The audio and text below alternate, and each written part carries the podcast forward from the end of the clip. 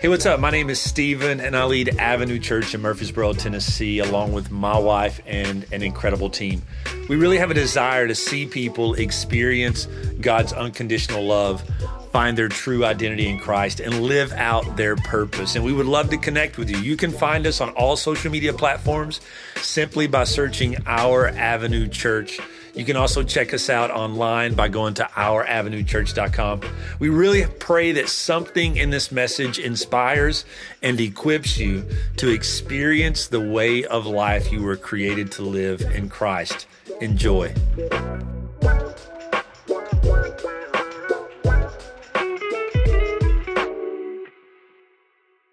Let's jump into week two of Thriving in Babylon. You guys ready? Um, we're in week two of learning how to love well and stand firm in a culture that's always changing. And I really think the best picture that we see in that is found in the book of Daniel. And if you've grown up in church at all, you've heard the Bible stories of Daniel and the lion's den and, you know, Rakshak, Meshach, and Abednego and the fiery furnace. And so we're familiar with a lot of those. But what we don't always understand is the cultural context of what's going on in that time. And that the children of Israel, their hearts have turned very far away from God at this point. And as a result, God has allowed them to be taken captive by the nation of Babylon with an intent of seeing their hearts turn back to Him. And we looked at last week that even though Babylon is not like an earthly kingdom, a country even now, that there is a attitude, a mindset, and really, you know, within our faith, it's a spirit that is behind culture that wants to captivate and capture the people of God and indoctrinate the people of God um, into the Babylonian culture. And so we looked at that really the primary goal of the Babylonian spirit is to elevate, because we've all heard the story of the Tower of Babel, right?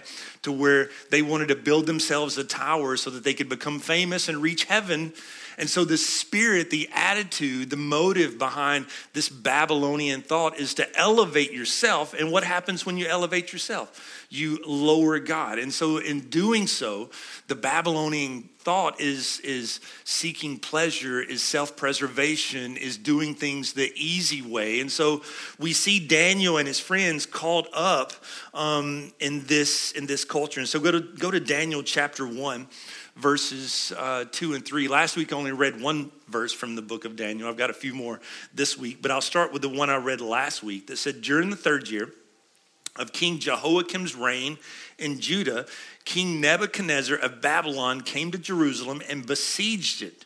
In verse 2, look at that. Who gave Nebuchadnezzar victory over Israel? Who? It says the Lord gave Nebuchadnezzar victory over Jehoiakim of Judah and permitted him to take some of the sacred objects to the temple of God. So Nebuchadnezzar took them back to the land of Babylonia, these, these things that were in the temple, and placed them in the treasure house of his God.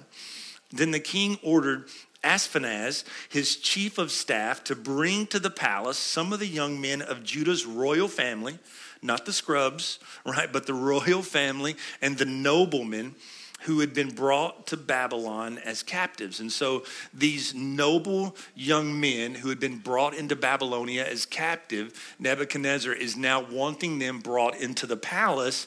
And this is after he's already taken the things of God out of the temple of God and placed them in his God's temple. You with me?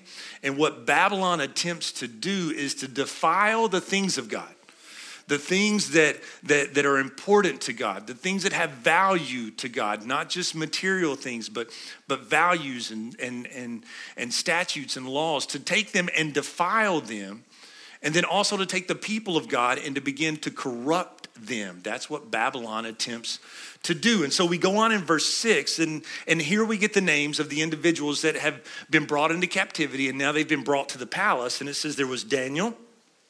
Hananiah, Mishael, Azariah were the four of the, only four, four of the young men. So we're only hearing the story of four of them, all from the tribe of Judah. And it says the chief of staff renamed them to Babylonian names. So we've got their Hebrew names. Those are about to be removed, and they're going to have placed on them Babylonian names. Daniel was called Belteshazzar. Says Hananiah was called Shadrach, Mishael was called Meshach, and Azariah was called Abednego. And anytime I say those, I think of Veggie Tales, Rack, Shack, and Benny. Anybody else? Right? And you got the giant chocolate bunny that they bow down to worship, right? Anytime I read that. But what has happened is they have had their Hebrew names removed and now Babylonian names placed on them because one of the first things that culture will try to do to God's people is culture will try to name you culture will try to name you. And, and Daniel and his buddies' names, they weren't just drawn out of a hat. And I remember when we got our first, like when we were expecting our first child, and that was before Google was really big, believe it or not, and we were buying name books. Do you guys remember those? They were like massive. Like you could use them as a paperweight or a doorstop. And so we're going through trying to decide what Ella's name would be. She loves it. My kids love it when I tell parenting stories, right? I'll be in trouble afterwards. That's okay. I'm dad and pastor, so boom. Um, but so we had narrowed it down to Carly and Ella. We had had the two names narrowed down. And Jennifer was like, You can decide. You can decide. I'll let you decide what the name's going to be. I'm like, Oh, all right. So we decided, I decided on Ella. And Ella means light of God. But here's how I let this is how awesome of a husband I was three kids later. And it's a, it's a little harder to be awesomer in, in this day and time. But here's, here's how I let Ella know, or my wife know, Jennifer know that we were going to name Ella Ella. Is I, I got a Christmas card to mom from daughter. It was like a kid's Christmas card. And I wrote a note from Ella, who wasn't born yet, mind you, with my left hand so that it would look like child like a child's handwriting. And so how you know i can't wait to meet you. You're going to be a great mom but dad's even better like all these things. And then i signed it ella. So that's how i let jennifer know that ella's name was going to be ella but we put some prayer and we put some thought into it. Now, with our last child, it was like two days after she was born, and they're like, "We get look, we're closing the office for the weekend. Have you got a name for this?" Because we were struggling between Amelia and Olivia, and so we went with Amelia. But, but Ella's names means light of God, and so these Daniel and his friends, their names had meaning and when Babylon changed it, he also, the, the, the culture was also taking away their heritage. Daniel meant this it means God is my judge. And his name was changed to something that meant Bel will protect or Bel's favorite. And we've all seen those, you know, individuals that have the tattoo that says only God can judge me, or they've got the window sticker that says only God can judge me. And really, that's just coming from a mindset like I'm going to do whatever I want and you can't say anything, right? But what Daniel's name means is like, is it, it, it doesn't mean that. It means God will prove me right that whoever comes against me, God will prove me right. And now it's been changed to Belteshazzar, I have trouble saying that. And it means Bel's favorite. And what is happening is Babylon is trying to woo Daniel away from his God, saying, You're now going to be our God's favorite. Because that's what culture does. And Hananiah means the grace of the Lord. Hananiah means grace of the Lord, or the Lord has been gracious to me. But Shadrach means this it means I am fearful, I am a coward and it means that I am commanded by Aku, changing focus from the Hebrew God, the one true God, to now a false Babylonian God. That, that I was someone who was receiving grace from the Lord, but now I'm receiving commands from a foreign God. Mishael means he that is the strong God. We've been singing this all morning. Who can compare to our God? But his name was changed to Meshach, which means I am despised. It means who is like Aku. And so that's what culture tries to do is, is, is shift how, how God sees us and understanding how God sees us to the negativity of how the world wants to see us. And then Azariah means the Lord is my help but Abednego means servant of Nego, which was the second most important God. And so you guys see what, what culture is doing is taking the shift off the things of God for the people of God and placing them on foreign gods, changing their identity. Because the first thing that culture wants to do is to, to name us, to attack our identity. And even if you go all the way back to the very first book of the Bible in Genesis, in the garden, when Adam and Eve were living in just perfect relationship and, and, and commune with, with God. And the enemy comes to tempt Adam and tempt Eve and attack all that God has created as good. Gets us to question two things who God is, and guess what the other is? Who we are.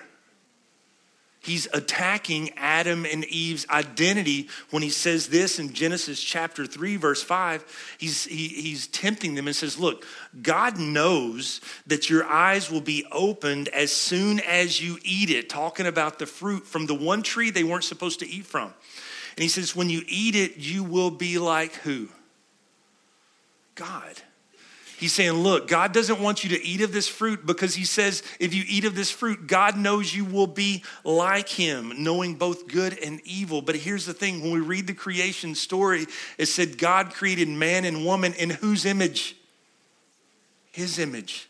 And so we were already created in His image. So, so Satan, the enemy, is trying to get us to doubt who God says that we are.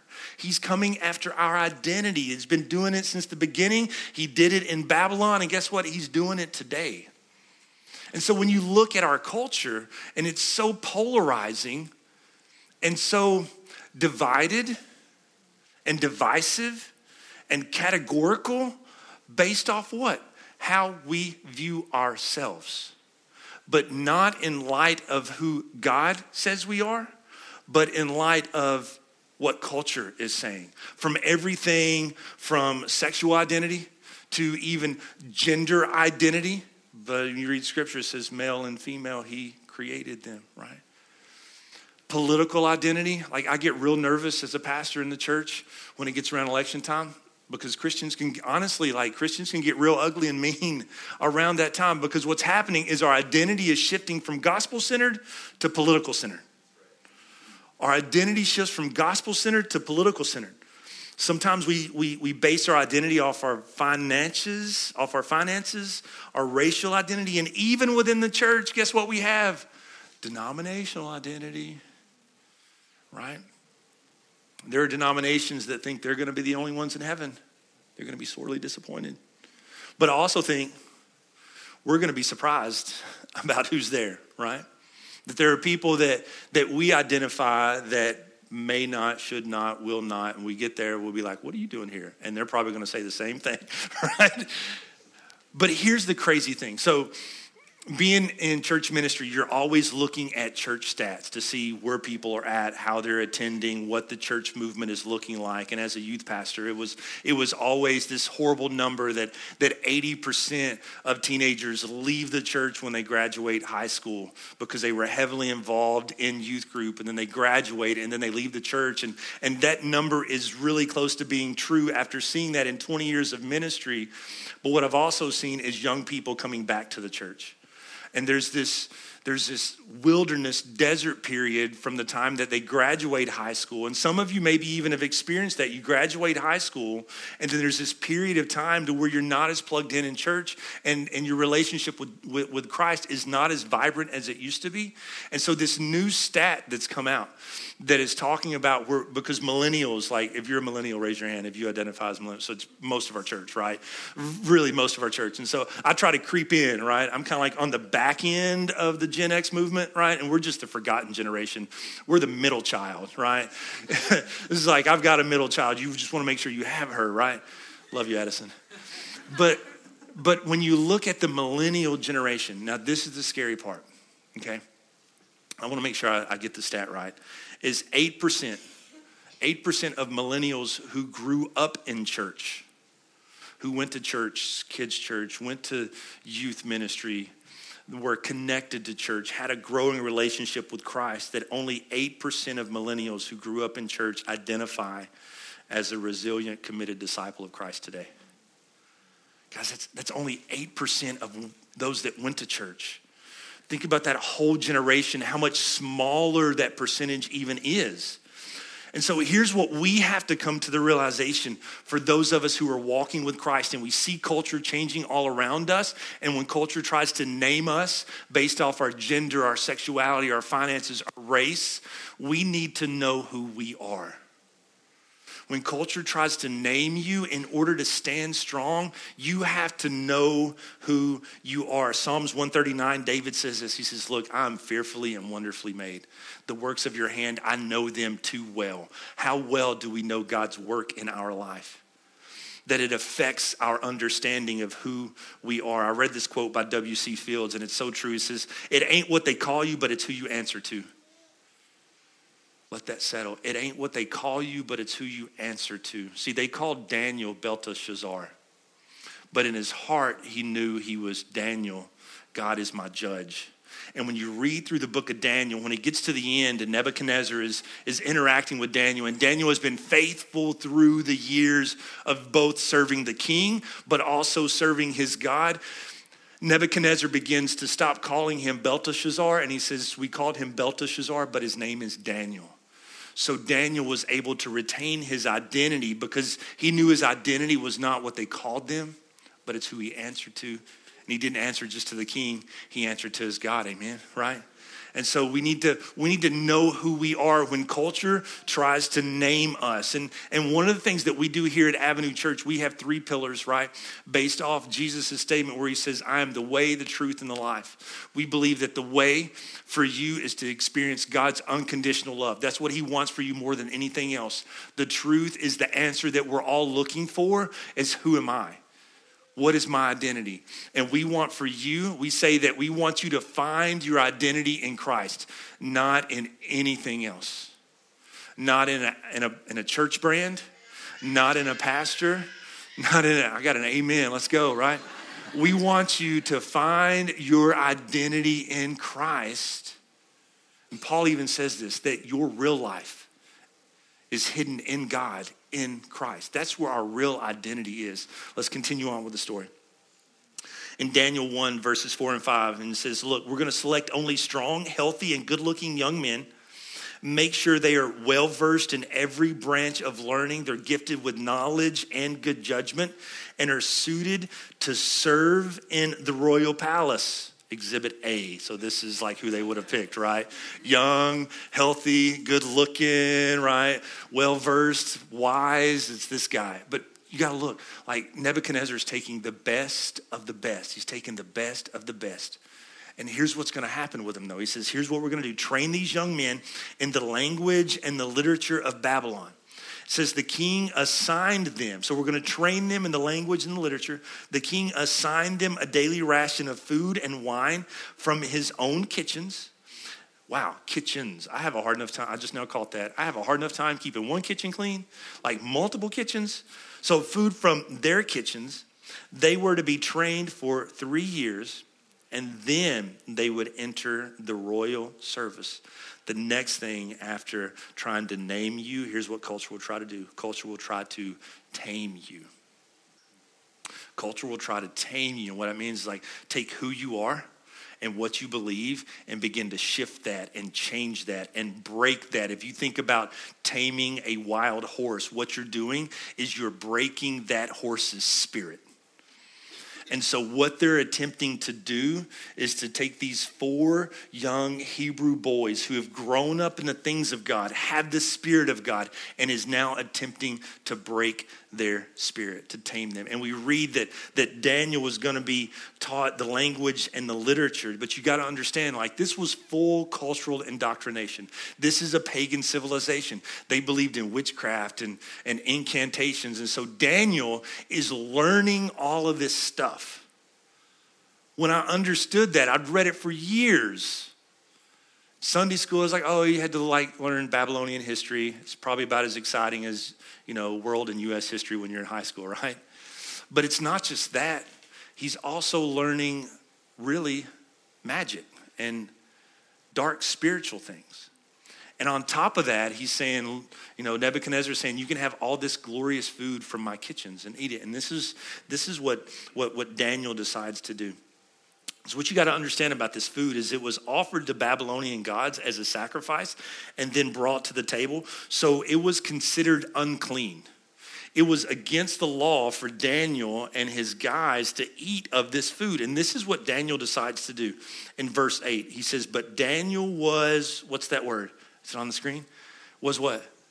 Determined. It says, Daniel was determined not to defile himself by eating the food and wine given to them by the king. He asked the, the, the chef of staff for permission not to eat these unacceptable foods.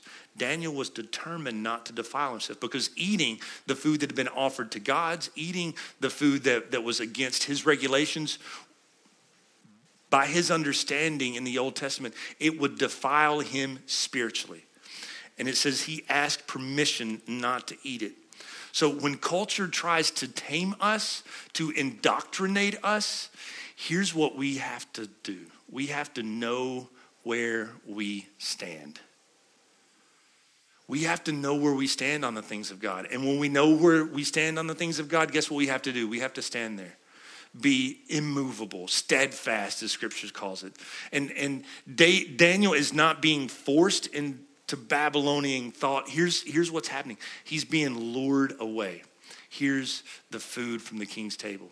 Here's all these incredible spells. He's being lured away. And if you look at maybe your life or maybe other people's life, like we weren't forced in because I went through a season where I was not walking with God. And let me tell you, I wasn't forced into it. Right? If we've ever walked away from God, it was we were lured away from God. Would you guys agree? Like, like we were lured away from things from the world's table. We were we were captivated by it. We were captivated by it, drawn away from it, and then we were held captive by it. So we have to know where we stand on the things of God, the values of God, the decrees of God. Isaiah says this it says, Woe unto them that call evil good and good evil, that put darkness for light and light for darkness, those that put bitter for sweet, and sweet for bitter. And what he's saying, look, woe unto those who call the things of darkness things of light.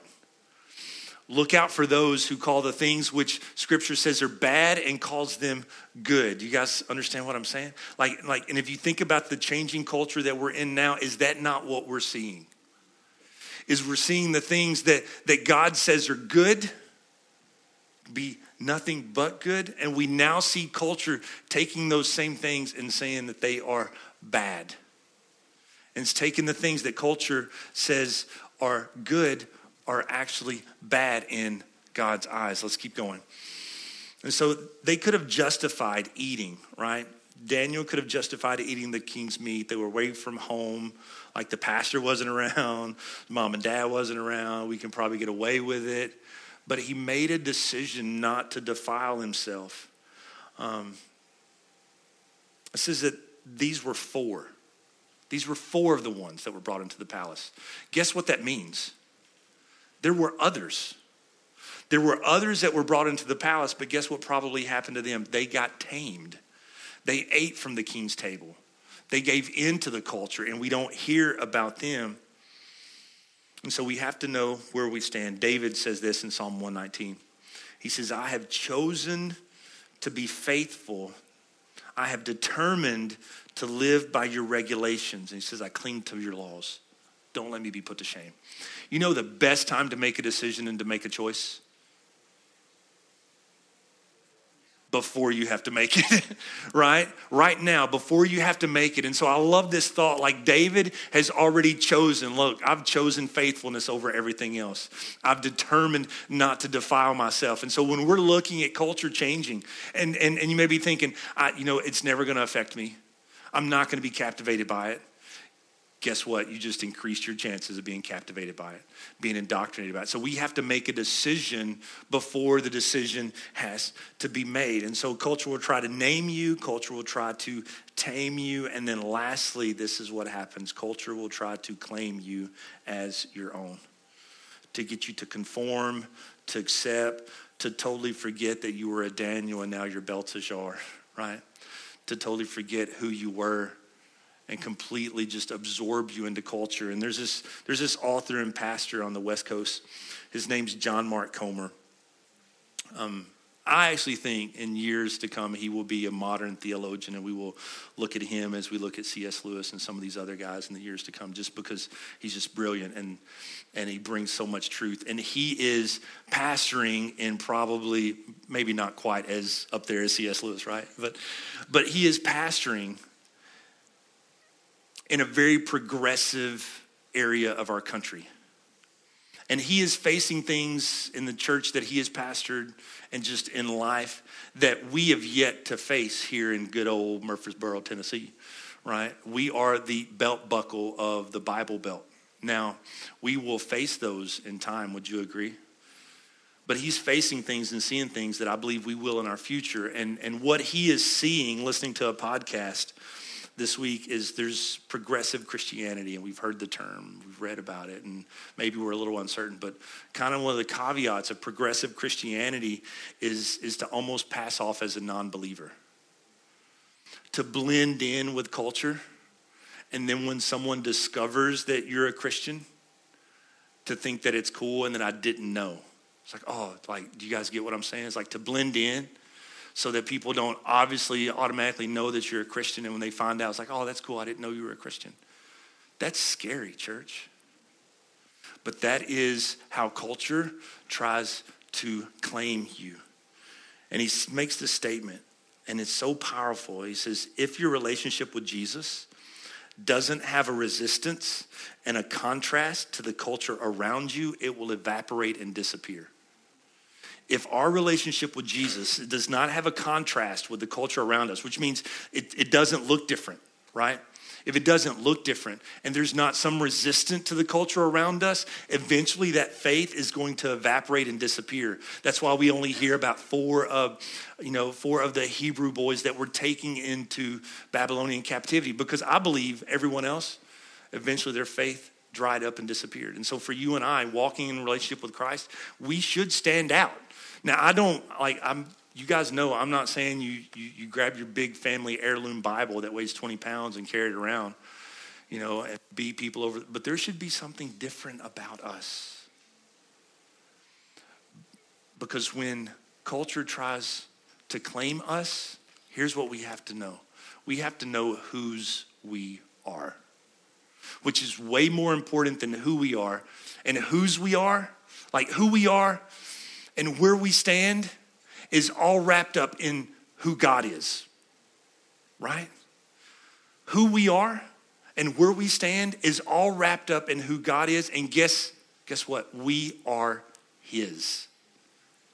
He says this in the prophet Jeremiah. He says, You will be my people, and I will be your God. And he's actually prophesying to the children of Israel who were, who were in captivity. And we see all throughout the New Testament church, we see Paul saying over and over again that, that we are not our own that those of us who are walking in relationship with Christ, we have been bought. He says, he says, we're not our own. We've been bought with a price. We have been redeemed. We have been purchased back by the blood of Him. So if you are a believer, you are not your own. You are a possession of a heavenly Father. And understanding that changes everything. Understanding that brings belonging. That's why it matters. Because when we look at identity and trying to trying to like figure out who we are, what we're doing is we're trying to find a place to belong. When we place our identity in our sexuality or our gender or our finances or our race or denomination, we're looking for a place to belong. But when you and I can come to an understanding that we have been bought with a price, that we already belong to someone, not a group, but what's happening in our culture today is, is we're looking for a group to belong, but we are owned by our Heavenly Father. It says this gives order to our lives. All of our other roles in life must be seen in light of this reality. So you may be a lawyer, a manager, a mom or dad, you may be a student. How you live out that role, guys, should be shaped with an understanding that you belong to the creator of the heavens and the earth and you have been bought with a price that can never be repaid and so i want to ask us this question and you know it's kind of a it's heavy but i want to ask us is like am i changing culture or am i being changed by culture Am I changing culture or am I being changed by culture? And I don't mean like radical changes. There was a season when I was a freshman in college. Um, you know, I grew up in a small one stoplight town, Adamsville. There are more students at Blackman High School, high school than there were people in my town. okay, it was gas stations and beauty shops and one um, red light. And I remember going to Austin Peay State University, where I went to college, and it was like massive compared to Adamsville. And, and there was a season where I was trying to fit in. We've all been through that season, right? And so I, you know, I grew up, I was, you know, only guy in my high school that listened to, you know, rap music and was really an individual. And then when I get to college, trying to fit in, and this is silly but also true in like how we do things. Like I started switching. I stopped listening to rap music and I bought a pair of JNCO jeans. Is that what they were called? Like the wide leg. You guys remember those? And like I know it's disgusting, right?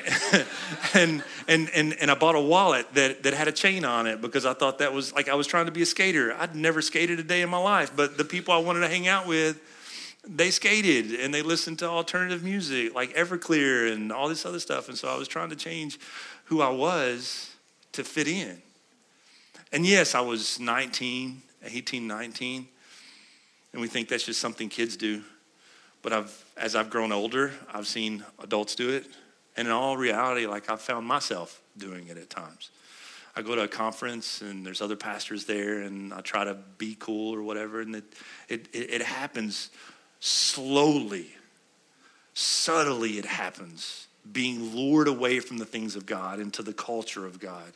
And before we know it, we're transformed not into the image of Christ, but into the image of the world. And so I want to ask you, like, are you being changed by culture or are you changing culture? And Romans 12, 2 says this. We've all heard this, right? Um, I even had a T-shirt that had this verse on there. Had a transformer on it. It was one of those cheesy Christian T-shirts that you buy at the Christian bookstore. It says, "Don't copy the behaviors and the customs of this world, but let God what transform you into a new person by changing the way that you think.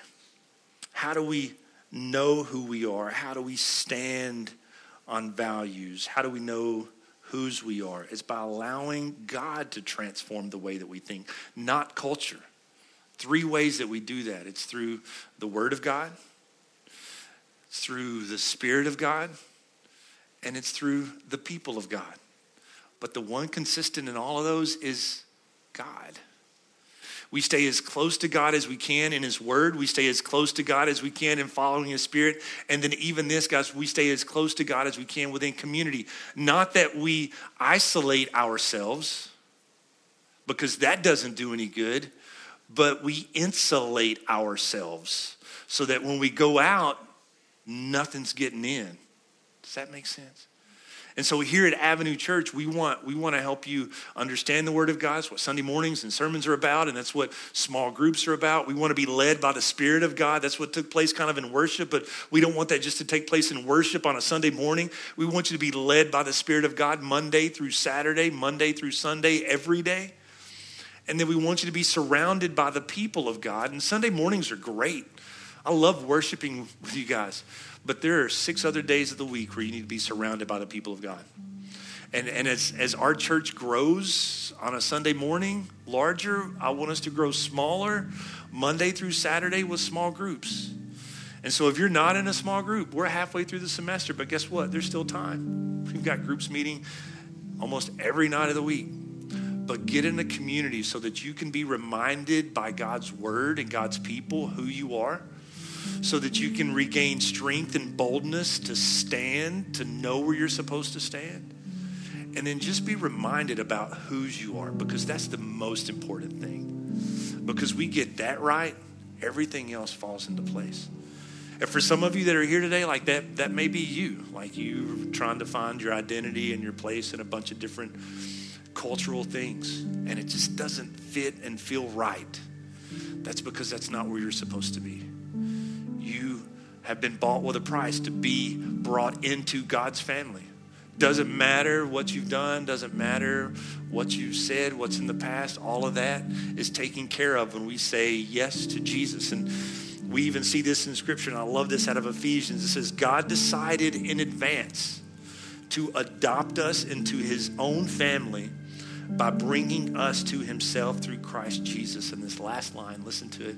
It says, This is what he wanted to do, and it gave him great pleasure. So, bringing you into relationship with him, taking all your junk and cleaning it up and setting a new path for you, says that brings him great pleasure because that's what he wanted to do. And so, with every head bowed and every eye closed, if that's you today and you've been trying to allow culture to name you just so you can find your place, and through that, man, you've